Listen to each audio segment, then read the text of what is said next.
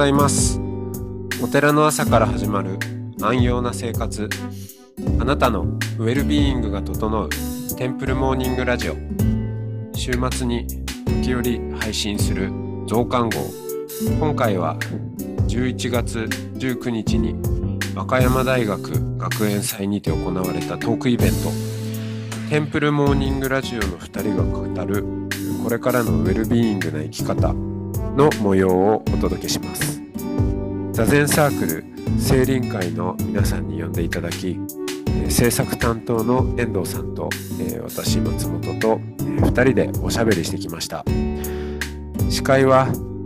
青林会の原巻光一さんです。学園祭の賑やかな雰囲気とともにお楽しみください。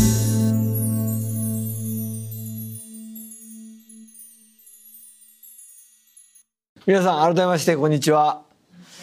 えーと、座禅サークルとのご縁があって、えー、もう20年ということになりますが和歌山大学で、えー、非常勤講師をさせてもらってます原巻と申します。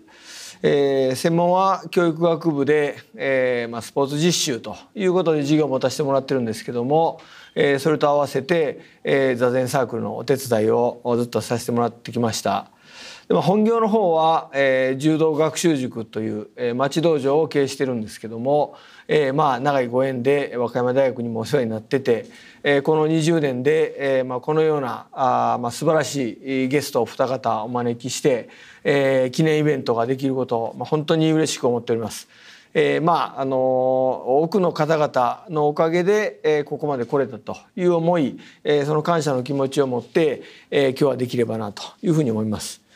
まあ、あの今日のメインがあのウェルビーイングな生き方ということですので、えー、ちょっとまあ講演会というよりはそのあまり堅苦しくないような形にしたいなと思うんですけど、えー、そんなことで、えーと、フェイストゥフェイスでお会いするのはあの講師のお二方と初めてなんですけどももう先ほどからずっとまあ、意気投合していろいろと楽しくお話しさせてもらってきましたのでそれをちょっと皆さんにも分かち合いたいなという気持ちでいっぱいです。で本来であれば私の方からプロフィールをご紹介するところなんですけどもお配りした資料に、えもうお二方の簡単なプロフィールは載せてありますのでそちらの方をご覧いただくということにしまして、えー、もう早速ですねえー、ぜひもうちょっとでもたくさんお話伺えればと思いますので、えー、まああなんか気軽に呼んでしまって申し訳ないんですが、えー、松本翔慶さんの方から、えー、まああの現在のかご活動なりを含めて、まあ、自己紹介を兼ねてって言いますか、えー、今まあどんなことしているというようなお話も含めてもう早速、えー、お話伺えたらなと思います。で今日の流れとしては、えーと、翔慶さんのお話伺った後それから今度はあ遠藤さん、えー、テンプルモーニングラジオで、えー、いつも裏方の方で編集配信をしてくださってる方。あその遠藤さんの裏話なんかも聞けるのも楽しみなんですけども、えー、そのお二方のお,、まあ、お話を伺って、えー、それからあ、まあ、事前に登録して質問書き加えてくださった方々を、まあ、代弁して私の方からえー、二方にいろんな質問をさせてもらったり、えー、そんな話の中で「あそんなこと聞いていいの?」と「じゃあ俺もちょっと聞かせてよ」というようなことがあれば、えー、途中でその質問用紙は回収しますので、えー、ぜひあ「じゃあちょっとこのことも聞いていい?」っていうようなことがあればそこに書き加えて聞いていただいたらなまあ、あるいは、えー、Google の質問専用フォームっていうのも、えー、メンバーが作ってくれましたのでそちらの QR コードからあのそんな形で質問してもらってもいいかと思います。ではあ短い時間ではありますけども一つ皆さんよろしくお願いします。じゃあ翔平さん早速ですがお願いします。はい、えー、皆さんこんにちは。今日は本当にこういう場に呼んでいただいてとても嬉しいです。ありがとうございます。えー、あの配信機材もあるのでちょっと座ったままで、えー、失礼いたしますけど。はい、えー、まあほとんど初めましての方かなと 思うんですがそしてまああのウェルビーイングをテーマにしたこのテンプルモーニングラジオあのもう続けてきて、えー、2年半。2年半ぐらいですね、はい、2年半ぐらいになるわけですけども、まあ、おかげさまでたくさんの方に聞いて聞けいただくようになって、えーまあ、少しこうポッドキャスト界の賞にねノミネートされたりとかまあいろいろと少し話題になってきたかなとかっていうのもありつつも、まあ、ポッドキャスト自体が、まあ、そんなに日本でまあ、あの好きな人は好きだけれども、まあ、YouTube とかほどは、まあ、まだまだ広まってないっていうところもあってだからまああのこんな あの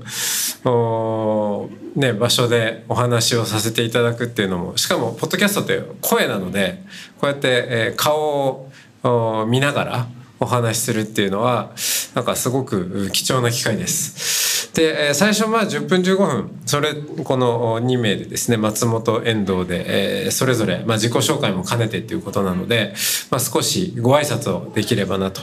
思うんですがはい。えー、プロフィールに書いております、まあのあれこれある中でも現代仏教僧と言ってるんですね。で何ですかそれと別に何でもないんです多分私ぐらいしか言ってないのかなと。いやあの現代に仏教のお坊さんをやってればそれはみんな現代仏教僧なのであえて名乗るほどでもなくまあ私は普通に言えばまあ僧侶ですということなんですけどただ僧侶ですって言った時にどんなあ日常を思い浮かべられるか、まあ、そもそもイメージがつかないみたいなのもあると思うんですけどまあどうでしょうね皆さん。あお坊さんと接点を持つって。うん、まあ、観光とかで、えー、お寺に行って、まあ、お坊さんが掃除してるとかちょっとこうお寺の案内してくれるまあ、っていうのもあるかもしれません。でももっとこう町の中にあるお寺。実は全国で、えー、お寺の数はものすごいあって、えー、7万を超えると言われてます。コンビニの数より多いっていうのよく比較されるんですけど、えー、それぐらいありながらまあそこまでコンビニほどはあ日常のあ便利な役には立ててるかどうか分かりませんけど。でもやっぱり町や村にあるんですね。で、えーと、そういうお寺でじゃあ何がなされているかっていうと全部が全部、えー、こうなんか有名な仏像があったり綺麗な庭があったりっていうことでもない。でもそれだけあるっていうことは何かの役に立っている。多くはあれですね、えー、お葬式とか法事とかあとお墓参りといううん主には亡くなった方をめぐって、えー、何かしらのこうまあ、出番があるというのが普通のお寺の形です。なので、えー、どうでしょう皆さんもお坊さんって言った時にあそういえば法事の時に、えー、なんか来てくれてんの見たなとかですね、えー、お葬式の時にとかお墓参りの時にとか、まあ、そういう場面が想像されることが多いかなと。でじゃあ私はどうかというと実は最近はこのポッドキャスト「テンプルモーニングラジオ」もそうですし、えー、まあ自分の意識してやっていることとして、えー、そのいわゆる皆さんが想像する僧侶っていう、まあ、お寺にいて、えー、お墓のこととかあお葬式のこととかやっているっていうことではないところでえー、お坊さんの活動のフィールドを広げられないかなということで、えー、ずっと活動してきました。なので、えー、そのお寺にいて皆さんお待ちして、えー、っていうスタイルとはちょっと違ってどんどんこう自分から出ていくというですね、まあ、そういう意味で現代仏教僧と言ってます。であの今ちょうど僧侶歴でいうと20年になりますね。で20年前に大学を卒業して、えー、どうでしょう？今日はあのいらっしゃる中にも学生の方もいらっしゃるかと思うんですけどそうですよちょうど20年前に大学を卒業して新卒で、えー、僧侶になるというそんな道を選びました。はいまあ、なんでそんな道を選んだのかと確かにそういえばお坊さんといえばどうでしょうねクラスに1人ぐらい、まあ、学年に何人かあそこの何々何々君の実家って寺らしいよみたいな まあそういう感じで、えー、もしかしたら身近になんかお寺つながりの方がいらっしゃるかもしれません。っていうふうにだ大体においてこう家が寺だっていう理由でお坊さんになる人もすごく多いんですね後継ぎっていうやつですね。で、えー、その点では私はちょっと変わった経歴で、えー、家がお寺ではない。北海道出身なんですけど。はい。で、えー、なので別に後を継ぐはずではなかったんですね全然。まあ今でも別に継ぐお寺があるわけじゃないんですけども、えー、でも母方の祖父おじいちゃんが住職をしていたという縁からなんとなくお寺は身近に子供の頃からありました。で、えー、皆さんどうでしょうね、えー、子供の頃でしにでも感じたことがあるかどうか、えー、私がすごく幼い頃不安だったのは何かというと、えー、人は必ず死ぬということですね。おじいちゃん家が寺であるという環境なので時々お葬式がなされてましたね村の人のお葬式が。であそうかと自分も必ず死んでいくのかと。えー、この世界にもお別れしなきゃいけないし、えー、親ともっていうかまあ親の方が先かもしれませんけどまあどっちが先であってもみんな、えー、別れていかなければいけないというそう定められた人生をどうやって生きていったらいいのかなっていうのがあ子供の頃の、まあ、悩みであり不安でした。で、まあ、そうそんなあ私にとってその住職をしてた祖父っていうのはまあ、誰かが亡くなるとお葬式にさっそうと出ていくわけですね。で、えー、お経を読むお経を読んだらどうなるか人が生き返るかっていうと生き返らないでも生き返るわけじゃないけど何か役に立っているようだなと何かしらの解決をしている生き返るわけじゃないけれどもうん、なのでなんとなくこう私にとっては仏教はその自分のえー、不安に応えてくれそうな予感があったんですよね。なんかここに大事そうなものがあるんじゃないかなと。で、まあ、そのまんまこう、えー、高校大学と進学をして、まあ、大学で東京に出ていくわけですけどももう一個あったのはあれですね高校生になる頃にオウム真理教の地下鉄サリン事件今時はもう、えー、なんか歴史の話としてかしてしか知らないっていう世代も増えてきたので、えー、結構こう時代を感じるんですけど、えー、まあ宗教組織しかも仏教と名乗っている。宗教組織が起こしたあまあ大きなテロ事件だったと思います。で、えー、まあそれ以降宗教なんか怖い怪しいっていうのも、まあ、随分、まあ、今でもね、えー、カルト問題、えー、ありますけどもっていうイメージもあって私もそうでした。うん、まあそれ言えば今もそうですけど、はいえー、なんかこう宗教ってどうなの？っていう気持ちもすごくあったんですよね。でうん進路選択の時にまあ、初めは何にもなかったんですよ大体だあの大学3年ぐらいでこう選ぶわけですけど進学するのか就職するのかどっちにしようかなどっちもピンとこないけど、まあ、どっちかといえば就職かなと思って、まあ、少しこう企業とかも見てたんですけどどっか頭の中でお寺とかこう仏教っていうのがま離れなくて多分まあ子供の頃にその死の不安とかっていうのをまあこじらしちゃったって言えばそうなんですけども。うん、何かあそこでできることないんだろうかでオウム事件とかもあってあの宗教に対してはすごく疑問があったんですけどもであるがゆえにもっとお寺が何かできることあるんじゃないのっていうまああ何でしょうねうんある意味ではこうベンチャースピリットとも言えるかもしれないです。もっとこう仏教いろいろやれそうなことあるお寺もっと頑張れそうなことがあるのにやれてないからあそれこそオウムの信者の方が「なんで伝統仏教行かなかったんですか?」と言われた時に、えー、そのお寺は風景に過ぎなかったからっていうふうに答えたと。うん、風景も素敵なことだけれども風景以上のこともっとできるんじゃないのでそんな思いで仏教の世界に入ってたんですねだからずっとこれまでそのそんな動機で入ってきた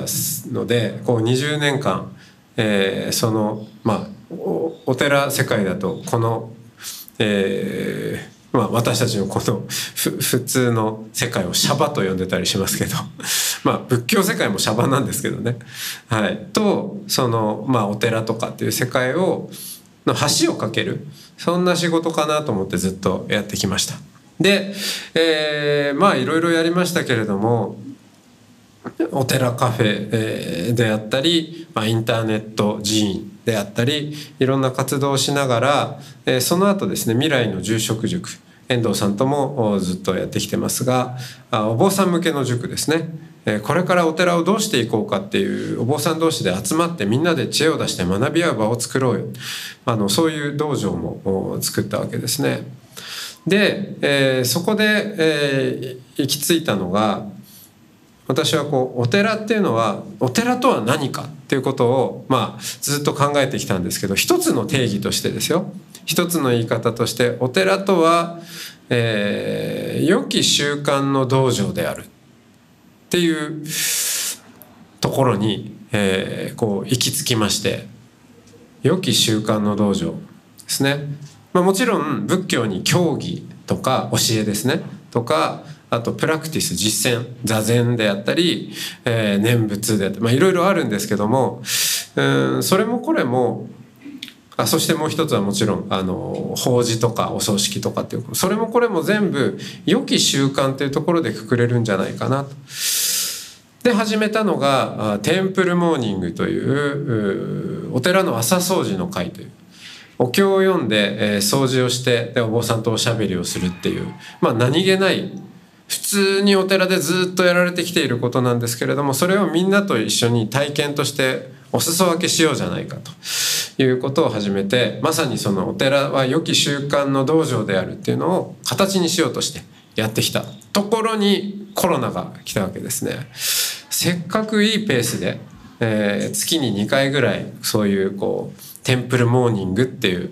えー、その掃除の会をやってきたんですけどもそれが習慣が途切れちゃうとそれはすごく大きなあのねやってきた人にとっては、えー、日常生活がこうリズムが崩れてしまうことになってしまうのでなんとかこうこんなコロナの間でもできる維持できる習慣の何かないかなと思って遠藤さんと喋、えー、って。いや前からそういえばポッドキャスト興味があったんだけど音だったらね別にコロナ関係ないしで毎朝何かしらの形でみんなそれぞれ生活ありますけどもこうペースメーカーになれたらいいよねでテンプルモーニングその朝掃除の会でやってた掃除自体はちょっと難しいですけどお経とおしゃべりの部分はまあ音だし音に声にね乗せられるんじゃないかっていうことで、えー、じゃあそこをポッドキャストにしてみようということで、えー、始めたのがこの「テンプルモーニング」ラジオで、えー、随分続けてきましたね。で、まあ、ちょっとだけこうお寺の日本仏教の構造っていうのをあのお話しすると、はい、スライドをちょっとよく話すんで私は日本のお寺は2階建てになってると思ってまして、えー、まあよく言われるのが右側の世の中のトレンド。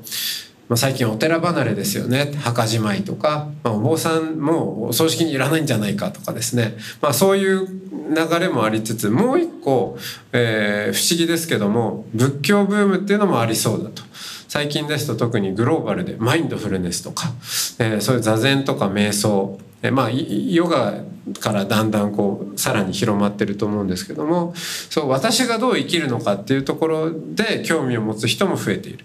お寺離れと仏教ブーム一見相反するようなものが、えー、共存しているでこれをお寺の側で受け止めてみるとお寺ってこう仏教っていう大きな看板で、えー、掲げてますけど中身は2種類あるんじゃないかな。一つには先祖教ですね。お寺の活動。1階部分は先祖教、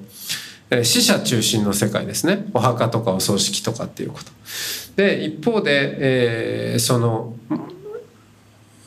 あのお掃除であったり、えー、座禅であったり、まあ、仏道私の在り方を生き方を整えていくような場所としての活動もあって、まあ、それがこう1階と2階で、えー、なんか2層構造になっているんじゃないかっていうのを私はこれよくお寺論を、えー、考えたり語ったりする時によく使ってこれ遠藤さんとも共有して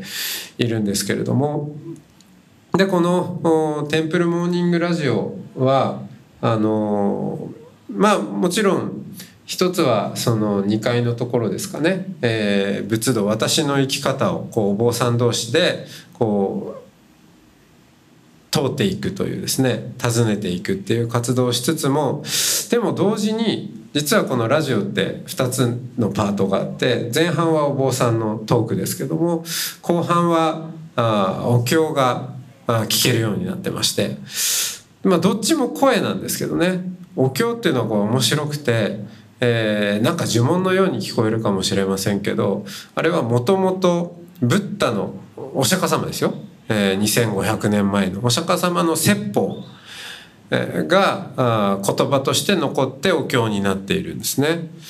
だから中身を紐解くと、えー、お釈迦様がいろんな人とこう対話をした内容になっているんですね。でお釈迦様、まあ、随分昔の方ですけれどもがこう今の私たちに呼びかけてくるような、えー、そういうものになっていてで、えー、それがあその亡き方を供養する時にこうお経として今読まれてまあ、捧げられているわけですね。だから何かこのお寺1階と2階分かれてはいますけれどもこの1階の部分でも、まあ、先祖教ですねでもお経というものがずっとこう大切にされてきて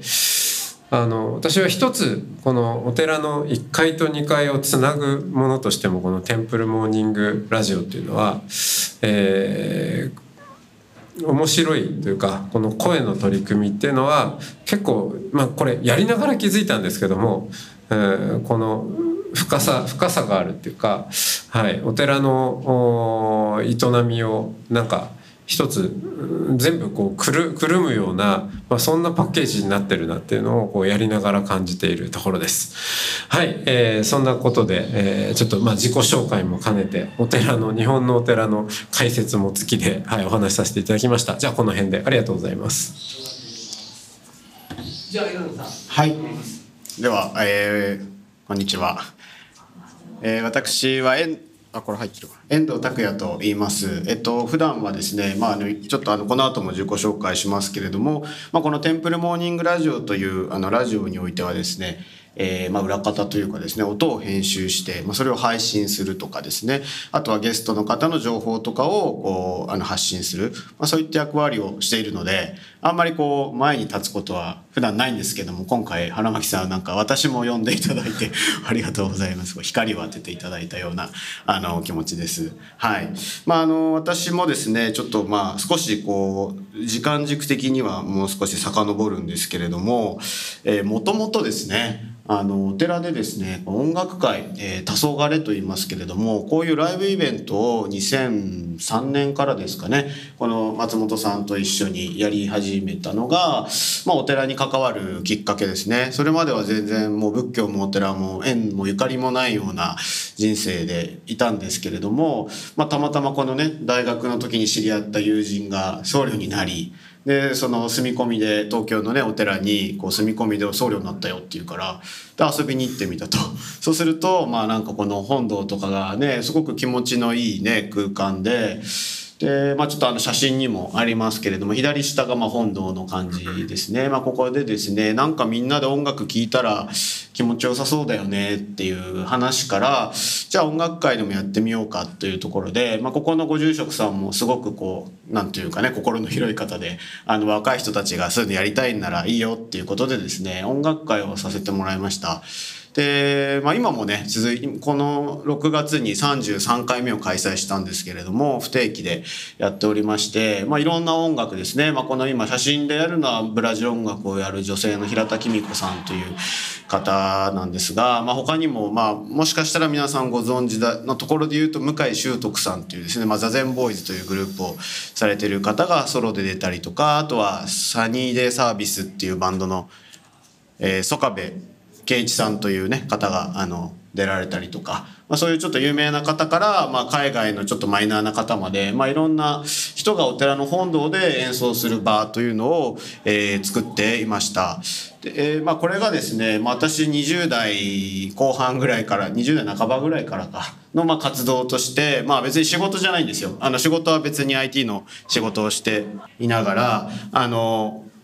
これをまあ趣味であのお寺でさせてもらうっていうことがあったんですね。でこれがまあなんかすごく面白くてですねなんていうかまあここ仲間も集まってきてまあ複数名でですねこういうのをまあ企画してこう出演者にオファーしてっていうやり取りをまあサークル活動のようにねやり始めましてそれでまあそこからまあお坊さんの友達も増えていって仏教のことを聞かせてもらったりとかしながらだんだんとこうお寺とか仏教が好きになっていったと。で、まあ、私のこう一つの青春の舞台だったわけですよね。で、えー、まあ、そんな中ですねこの松本さんが、えっと、インドに留学しましたよね。インドに留学して、えっと、MBA を取得するっていうことがをしたんですね。でまあその間も私はこの音楽会を続けていたんですけれども、え、インドから1年半ぐらい行ってたんですかね。戻ってきて何をするのかなと思ったらですね、まあ、先ほどちょっと名前も出ましたけど未来の住職塾というまあ、お寺の運営を学ぶ塾っていうのをやり始めたんですね。それがまあ写真で言うと、まあ、これ最近の写真ですね。最近はあのコロナでちょっと配信がメインになっちゃったんで、まあ、こういう配信機材に囲まれながらですね、あのハイブリッドでこう配信とあのこう現地での受講するお坊さんもいたりして、まあ、こういう形で最近はやってるんですけれどもこれをまあ11年前ぐらいにやり始めてですね、まあ、これも今も続いてるんですけれども、えー、こういう未来の住職塾。で、まあ、こういうのを始めたというふうに、まあ、松本さんから聞いてですね私も見学しに行ったらまあ、いろんなねこうお坊さんが集まってきてこれからのねお寺のことをすごい語り合ってるわけですよね。であの私はやっぱりその先ほどのそのお寺の音楽会黄昏というところでですね、まあ、いろんな経験をしてすごくなんというかやっぱりうん楽しさもありますし生きがいみたいなところもあってなんかこういうことをさせてくれるお寺がこう全国に増えていったらなんかきっとそれで助かる人っていっぱいいるんだろうなっていうことを思いましてそれでまあ私も別の仕事してたんですけどそれをやめてじゃあ住職塾一緒にやろうよということで、スタッフとして、まあ、一緒にやり始めたっていうのが、まあ、この未来の住職塾ですね。でこれがですねあの、まあ前、以前はいろんなもう各地に回って大阪クラスとか京都クラスとか、まあ、博多クラスとか、まあ、全国で開催するのをこうガラガラといろんな機材を引っ張りながらですね行って、まあ、暗記してですねこの塾生たちと、まあ、そのリアルに講義をやっていたんですね。でまあその結果ですねこの未来の住職塾のつながりこれちょっと Google マップでマッピングしたんですけれども、え、600から700ぐらいのお寺さんとのつながりができたんですよね。でまあこのね人たち皆さんまあ大体お坊さんとかそのご家族の方でお寺をこうどうにかしていきたいっていうふうに考える人たちが集って熱く語り合うようなですねまあそういうコミュニティがあの誕生したわけですよね。はい。それでまあ私もですね、え、仕事はまあその塾をやりながらそういったお寺さんたちをサポートするような仕事を今はやっています。であの例えばまあこういうね実際にマルシェとかお寺の境内で開催されるものとかですねこういうのをサポートするとか、まあ、いろんなお寺の活動に対してアドバイスをさせていただいたりとかまあ、右上にあるのはなんかこういうパンフレットみたいなものを作ったりとかですね、まあ、松本さんと一緒に本も出したりとかですね。あとはまあ月刊住職みたいな雑誌がありまして、まあ、そういう専門誌に執筆させていただいたりとか、はい、自己紹介としてはまあ今そういう仕事をしている人間なんですね。はい、それであのこのテンプルモーニングライドですね。これはまあお仕事にはなってないというか、まあ、別にポッドキャストなんでね何か売り上げがあるとかではないんで本当に2人の、ま、趣味というかもうライフワークみたいな感じでやっているんですけれどもえこれをまあ一緒にやろうということでやり始めて2020年の4月からえ、今までですね一回も休むことなくですよね。土日,、まあ、土日お休みで平日月曜日から金曜日まで、え、必ず新しいエピソードがあの公開されるというペースでこれまでやってきていてですね、えー、今ですねエピソード数としてはえっ、ー、と137人、まあエピソード数でいうと815エピソードみたいなその、ね、週に5回あるので、はい、で、まあ、大体総再生回数が62万回ぐらいで、えー、まあ、大体1エピソードにつき、まあ、1,000回ぐらい再生されるような形で、まあ、おそらく見込みリスナー数、まあ、2,500人ぐらいで。いう感じですかね。で、あのー、まあ、少し女性が聞く方としては女性が多くてですね、えーまあ、年代的には35歳以上ということなので学生の、ね、方はあんまり聞いてる方は少ないかもしれない あの大体メインターゲットは35歳以上60歳ぐらいまでの方が聞いてるみたいですね。はいでまあ、そういう番組をこうやり始めまして、まあ、そういうの仕事の合間にいろんな、まあ、音をねこう彼が Zoom とかを使って全国のお坊さんとこう対話をするんですねでその音源が私のところに送られてきてそれをまあ聞きやすいようにこう編集して5回分に分けてでお経もつけてでこうセットしてまあこう配信するっていうような、まあ、そういうことをやっています。でまあ、こういうことをやってる中でいろいろと感想もいただくんですけれどもちょっと文字が小さいのでねあの読めないかもしれないんですけれども例えば1人目の方は、まあ、通勤時ですね毎朝、えー、聞いていますと。できっかけはコロナ禍で会いたい人と会うことがままならない日々が続いていたこと医療従事者なので、えー、その縛りは人一倍きついのですが、えー、自分が勤める医療の現場で面会もままならずひっそりとこの世とお別れする人々に関わっていく中で虚しさに苛まれ、えー、どこかに癒しや救いを求めてこのラジオにたどり着きました、えこのラジオに出会うまではなんとなく宗教というものを疎んでいた気がします。え、今では毎日このラジオを楽しみにしていますっていうようなですね、まあ、これ一番今までで一番嬉しかったお言葉なんですけれども、ねまあ、先ほどねコロあのオウムの話とかもありましたけれどもやっぱり宗教というものがね、まあ、今もちょっといろいろと話題にはなっていますけれども、まあ、そういう飛んでいたような方がですねこのラジオをきっかけにですね、まあ、それをこう結構日々の糧にそのね習慣としてあの聞いてくださっている、まあ、習慣といえばその下の方もですね、えー、お弁当作りの一人の時間に聞くのが日課で。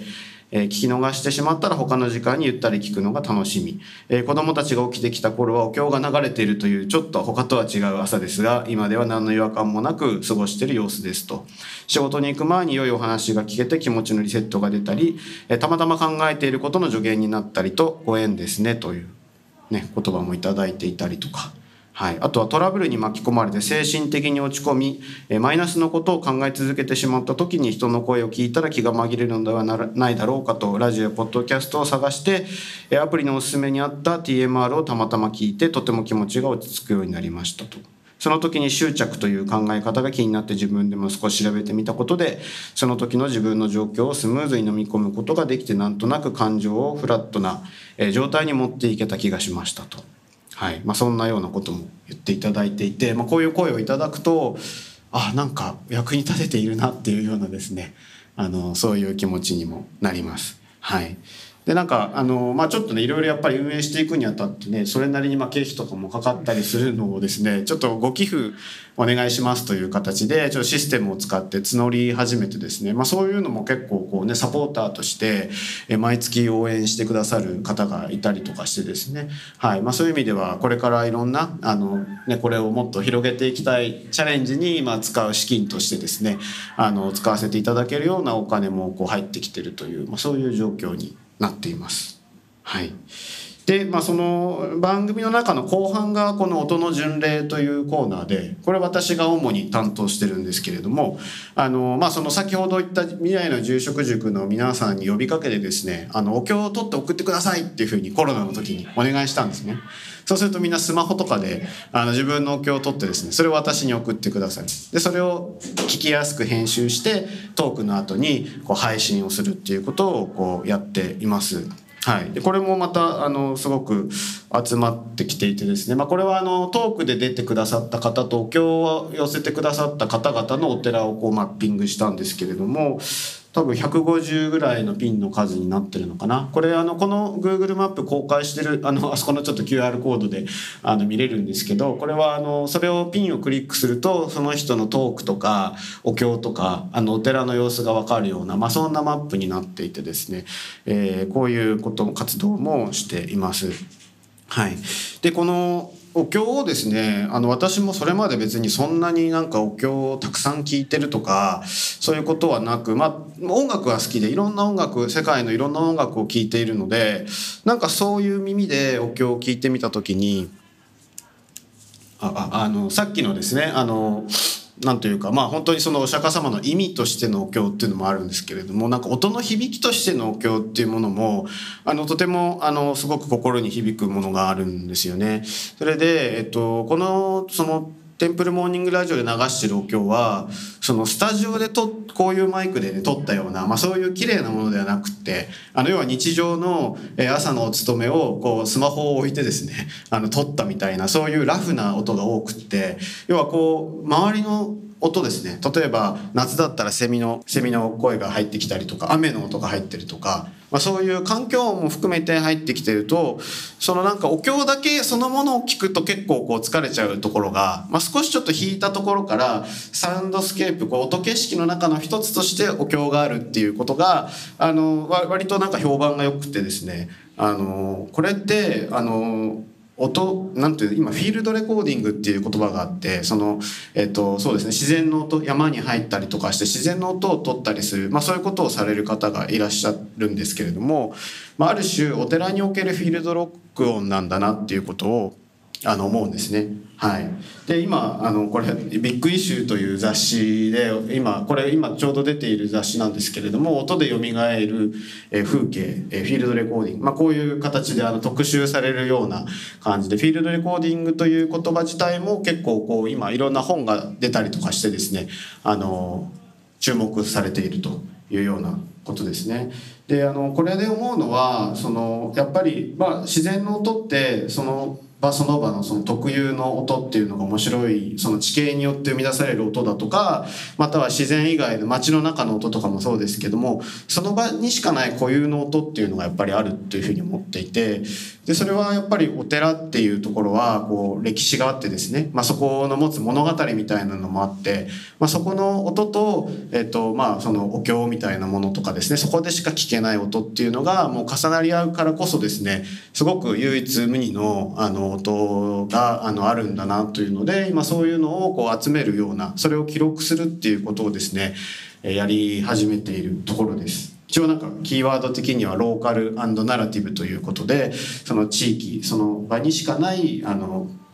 固有の音でありかつそこに物語性を秘めているっていうところでですねあのとてもあのなんというか面白い記録っていうのをまあ翔平さんのやってるそのトークもそうですしそれもやっぱり地域性が出るしその人の物語が出る。ローカルかつナラティブそして、えー、後の音の巡礼のコーナーでもそこで流れてるお経っていうのはやっぱりそこの場でしかありえないような、えー、地域性。そして、えー、物語性を秘めた音、まあ、そういったものをですねこう記録し、えー、皆さんに聞いていただけるように配信しているっていうのが結構今の活動のやっているところかなと。いうところで、はい、ちょっと長くなりましたけれども以上で、はい、私終わらせていただきます。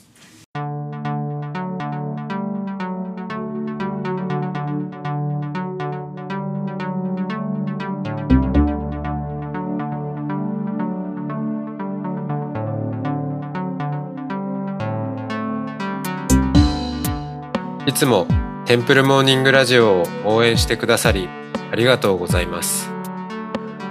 番組を継続支援してくださる TMR サポーターを募集しています詳しくはテンプルモーニングラジオ公式ホームページ radio.templemorning.com ドネーションのページをご覧ください。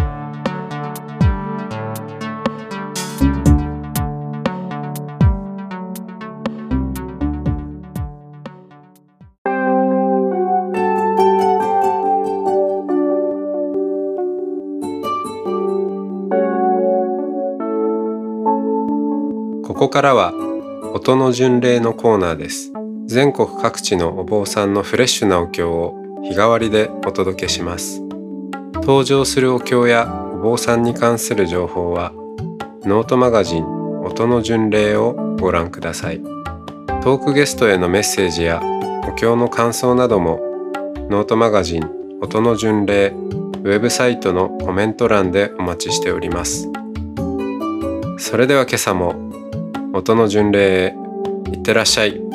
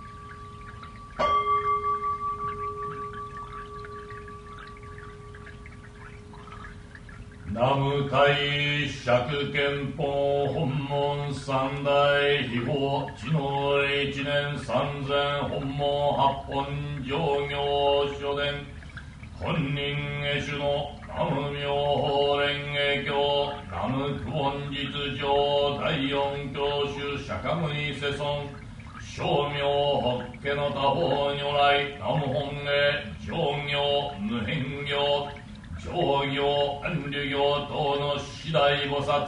総じて一円部大の地味像の大曼荼羅勘定の諸尊別して南無末法園の大同士高祖日蓮大菩薩お海山日流大聖人高山水元と友人湧き出し口前人と炎の来臨用語は知見昇蘭愛民物樹南無妙法蓮華経。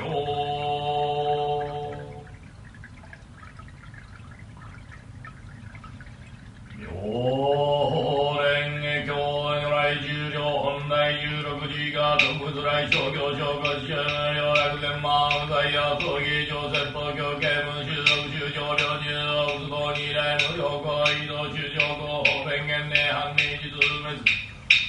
有志説法は上中を主小人数力量天皇中上水言年平権中堅が密道国用者霊言海営連邦二条活動新州上記新福地系入内新欲見物富士着信妙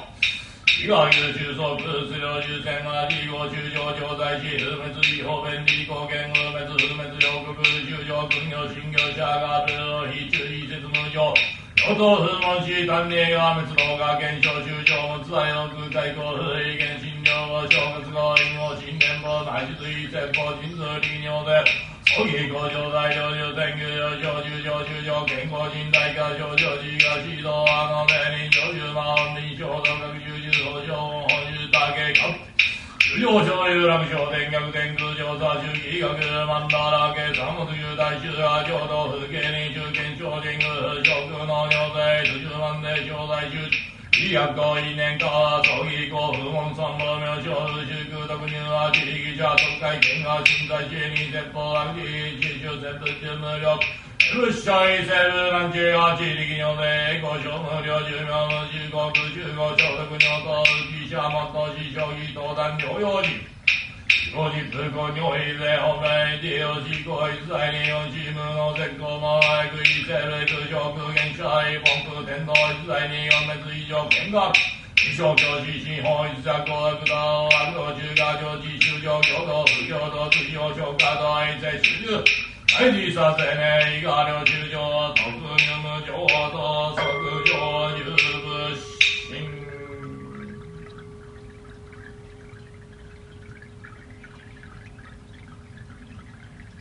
本門八本上行書伝本人下主の南無妙法蓮華経南無妙法蓮華経南無妙蓮華経南無妙法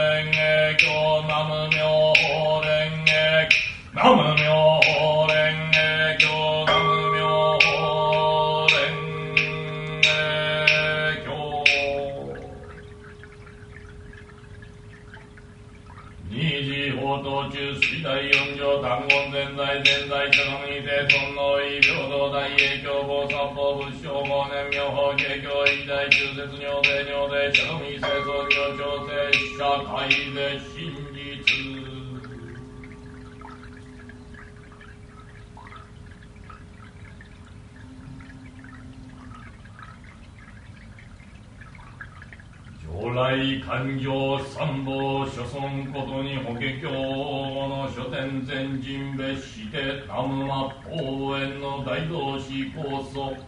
一年大菩薩五海山日流大聖人。宝山出雲と道龍神湧き出し口全人とおのおの大時大非大恩護法に所属。南無妙法蓮華経。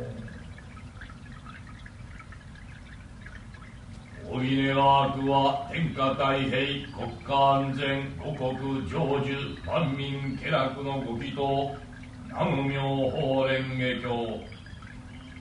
一連大聖林古行藩には源濁りぬれば流れ清からず。仏法要約天道しければ世間もまた直乱せり。仏法は体のごとし世間は影のごとし。体曲がれば影斜めなり。白来方々在所消滅根人より仏心に至るまでよく保ち立て祭る本門八本上行書伝本人へ主の南無妙法蓮華経。南無妙法